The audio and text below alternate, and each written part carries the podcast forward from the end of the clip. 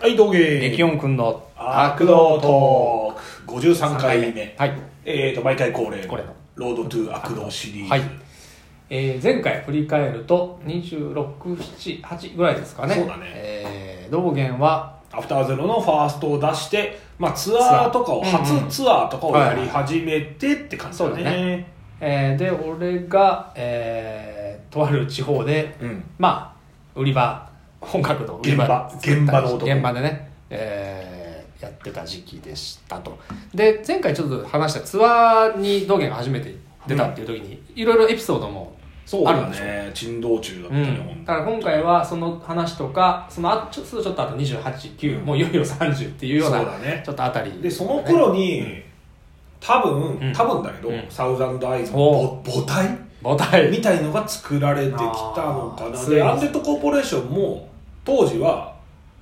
プロジェクトみたいな扱いだったんだけうどんちゃんとバンドにしようっつってうんメンバーを入れてセカンドを作ってたのかななるほどぐらいの頃だなだかじらゃあ活動の幅がちょっと広がってそいうく頃だだねね今も続く3バンドがここで、あの名前というか存在としてちょっと出揃うっていう時期うんだねなるほどそうで多分まあ時期はもういつだかはっきり覚えてないんだけど、うんサウンダイズに関しては浩太、と知り合ったのが多分これのちょっと前なんだよほアンチノックで、うんまあ、彼がやってたブラックパーうんルっていうバンドがあるんだけど、うんそういうところと対バンして、うんまあ、最初すげえ仲悪かったんだ道元は、えー、アフ俺ターゼロは俺はアフターゼあロでアンチノックをアフターゼロはアンチアンチアンチノックだったんだけど、ー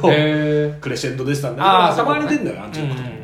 て、あとなんかそのアンチのシーンのバンドのやつに、アンチシーンアンチノックのシーンが、あーはいはい当時はいはいはいオブソリュート・テラーフィールドっていうほイベント自主企画みたいなのをへー3バンドぐらいでやってて、うはいはいはえー、と今の本岩センスいもうあともうなくなっちゃったのになんかいろいろいくつかバンドがあって、今そこであとよくアンチネオアンチってよく言ってた のようんそのバンドマンの中でへー俺はそこがでっけえだったんだけはあはあど、はあはあね、でそれ呼ばれて見に行ったりしあて、あうんそのアンチの人たちと喋るようになって、うんで多分この頃だと思うんだよね、うんもうコータもブラックパールやめてて、うんでどっかのアンチで会った時に、メロデスプロジェクトをやりたいとコータが そう言っててあそうなんですかみたいなあコタルモニアムンディっていう仮名だったんだ サウザンドアイズってもともとコタルモニアムンディだからねそあのそれは多分似たようなバンド名のあ れそうあれあれあー完全にふざけてるんだけどなるほどこれ言っていいのかな別にいいか わかんないけどや別にやまあダメだったら言ってくれそのコンプラ的なところだから別にいいあやーコタルモニアムンディだったんでいやーちょっとこれは ファンの方もびっく りので何曲かデモを取ってみないかみたいなあじゃあコータ君の方からちょっとそうそうそうそうそうあーでも道元としてはなんかああいいっすねやりますあーよ俺基本的に誘われても何も断らないからあそうなんだ基本的にそういうポリシーなんだそうなんつうのゴリゴリの下ネタで言いたくないけどまあそんな感じはいはいは いそうそう あ分かった分かったそうそうそうそうあオッケーオッケーそうそんな感じだったかな、当時はへでトールとアキラさんに関してはもうクレッシェンドでライブやってる頃からうんうんもううんあアフターゼそっちなんロだのアルバム出す前から全然、えそっちなんだねそうそう、トールアーティアーズ・オブ・トラジディやってて、はいアキラさんは今今もやってるそう、バキバキのユースクエイクやってたから、うそうそう、仲は良かった、んなるほどねドラムはふうみあー最初は結城君っていう元ナイツ・オブ・ラウンドのドラマ、はいはいはい一応面識はあっあそうなんだたナイツ・オブ・ラウンドもクレッシェンドとかああそっち、うんへええじゃあそのえー、こうたくんにその他のメンバーを冷やすのは道元っていうこといやじゃなくてあじゃあそこつながってるそうだだからコータはコータでそのトールとかともギタリスト仲間新宿ウルガであったみたいな話してたけど、じゃあもともとえートールくんや道元は知り合いだったところと知り合いと知り合いがつながったみたいなそうそうそうそうあれみたいなもともとそのコタルモニア・ムンディっていうのは ダメだサウザンダイズとは言わないよこれまだあただそれはデモを作って、うんもうそのデモの CDR を100枚ぐらい焼いて、もう終わりでみんなに渡して、うんどうもこれかっこいいでしょあうーんうんうんとか言ってあーもうそれで終わりでいいんじゃねえかみたいな感じだったんだよ最初はほうほうほでなんだっけなそれでアルバムを作るみたいな話になって、うそれはやっぱデモが好評だったりとかまあいやあわのかんないこうたくんの感触があこれ多分そういけるみたいな感触だったんじゃないかあなーでメンバーを探し始めてであーもうギターはうん通れちゃうんですあこれこうだろう ねあの毎回すれるけどそそんな感じ俺の思いだと違うんだけどこんな感じそうこんかなそう感かじギターはうん通れちゃうみたいなはいはいで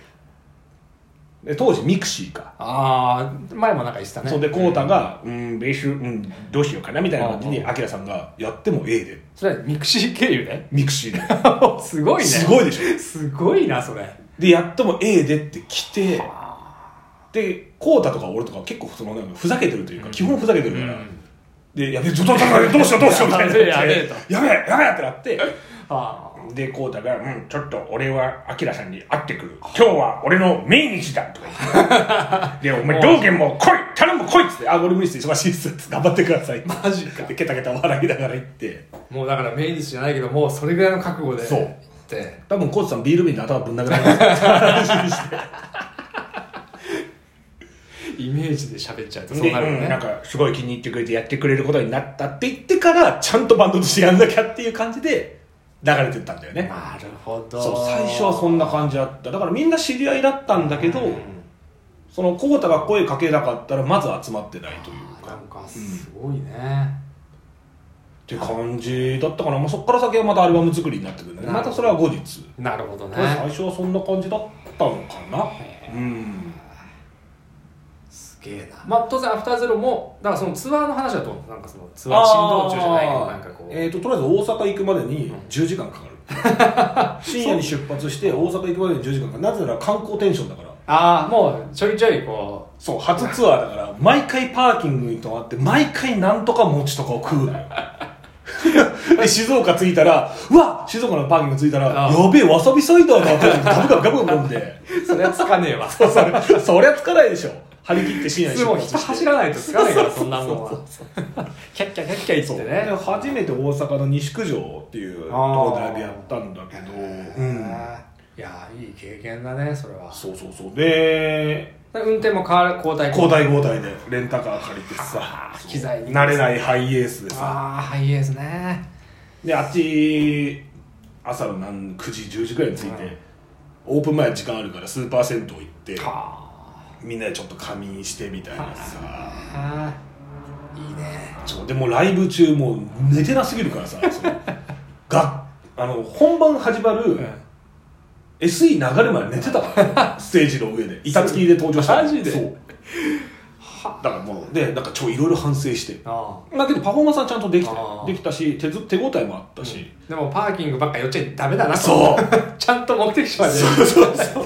行ってそう早めにマ着いジでてちゃんと寝ないとそうちゃんと寝ないとダメだ観光じゃねえわやっぱ りそう少なからずチケットを買ってきてくれるお客さんもいるからねまあでもね嬉しさとか高揚感とかもあっていいよねねやっぱさその東京のお客さんじゃなくて大阪のお客さんってさ初めて会うわけであーそういう人そうだがねちゃんとさメロイックサイン掲げてくれるとか確かにさなまたちょっとね東京のお客さんとは違ってこのまあ離れたところにもねそうそう知り合いのさバンドマンみたいなのいないわけでそっかそうそうまそうあアウェーじゃアウェーだしねだから今ちゃんとミュージシャンとしての第一歩はせあのこの間のロードトゥーでも言ったけどこっからかなそっかそーっかって感じかななるほど劇局君どうなの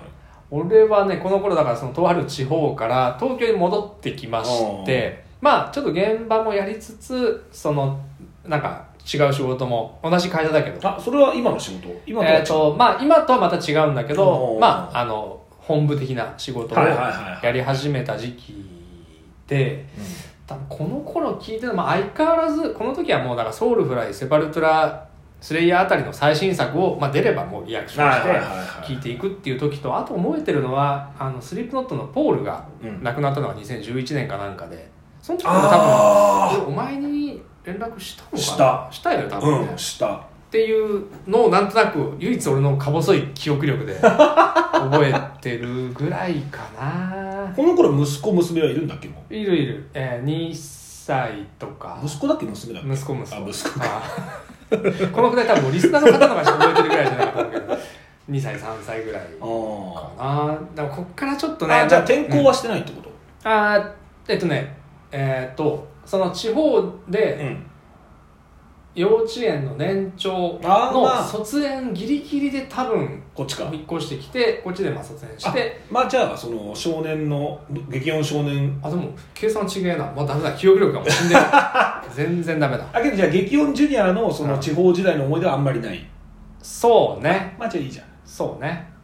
まあ天大候体がたくさんあるといじめらあれあるそやつそんなにはない、うん、もう本当にあのちっちゃい頃にこっち引っ越してきすてごいるなから激音ジュニアってパウロジュニアみたい 確かに確かにあとはメガですまあいいやなあそうだはい、っていう時期かその頃なでもまあいよいよね俺らも30代に突入しねっていう感じだねなんかこうやってさ歴史を漁ってくるとさ、俺とか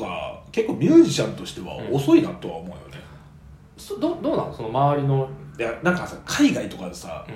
若干あ21歳のとかあんじゃん、あそうねあるねあれはどういうことなんだろうわねかんないよね仕事をしながら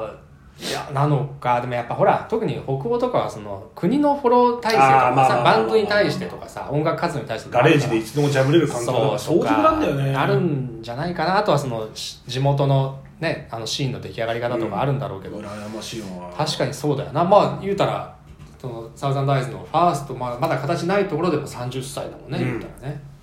まあでもでア俺キラささんと比べたらなまあまあまあまあ俺この頃何聞いてたかっていうとさ、うあんんま思い出せなくてさ、うんうんうんなんか自分のやっぱ活動にこうそう没頭してる忙しかっ多分あれじゃないそのもうガキの頃が聴いてるやつを繰り返しもうガソリンにしなが聞らいてたのかな前に前に自分の方に進んでたからあんまり新婦がどうとかじゃなかったんじゃそうなだいね、なんか2010年メタル発売一覧みたいのがあれば思い出せるかもしれないけあーどパあんッとま出りて記く憶るにないな感じだね何年といえばこれみたいな感じじゃない結そう構まあこの後俺そんな感じだけどね意外ともうこのあーはいはいは後い2010年以降ってなんか年号とアルバムがあ合ってこないみたいなうん俺この頃多分あとめちゃくちゃレコーディングしたと思うよそうなんだ俺めちゃくちゃやってたと思うよじゃあもう本当にだからミュージシャンとしてのそうこのちょっと後にうん、俺なんかバンドというか関わってるプロジェクトみたいなのがうん7個ぐらいになっちゃういい一回っそんなてのはなんかすげえ覚えてるやべえやりすぎフィルパンセレモンやそれそうそうやめろやめろスコーの話をするんじゃないよ本当にねまあじゃあ引き続き、はい来えー、と次のロードトゥーもお楽しみうんいただけれ30代以降ばね,、じゃあまた来週お会いしましょうステイブルーター